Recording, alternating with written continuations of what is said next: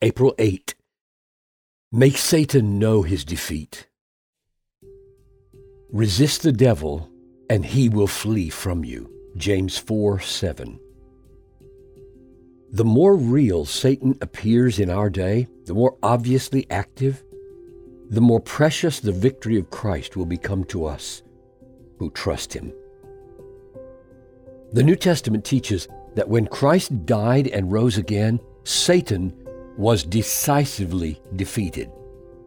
A time of limited freedom is granted to him, but his power against God's people is broken, and his destruction is sure. The reason the Son of God appeared was to destroy the works of the devil. 1 John 3 8. Christ himself likewise partook of the same things, flesh and blood, that through death he might destroy the one who has the power of death, that is the devil. Hebrews 2:14. God disarmed the rulers and authorities and put them to an open shame, triumphing over them in him. Colossians 2:15. In other words, the decisive blow was struck at Calvary.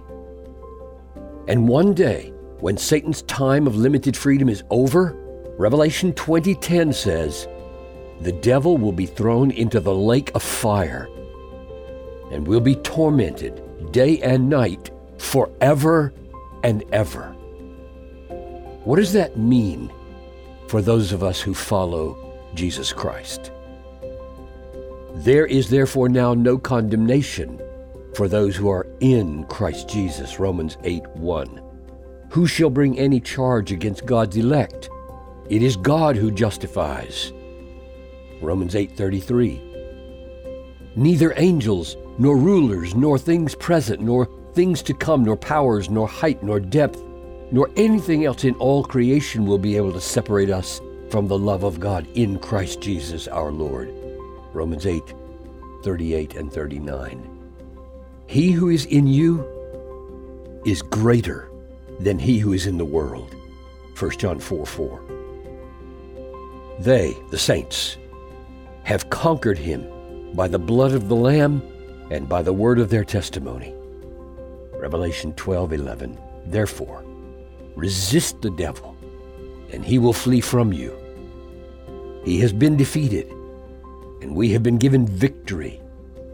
Our task now is to live in that victory and make Satan know his defeat.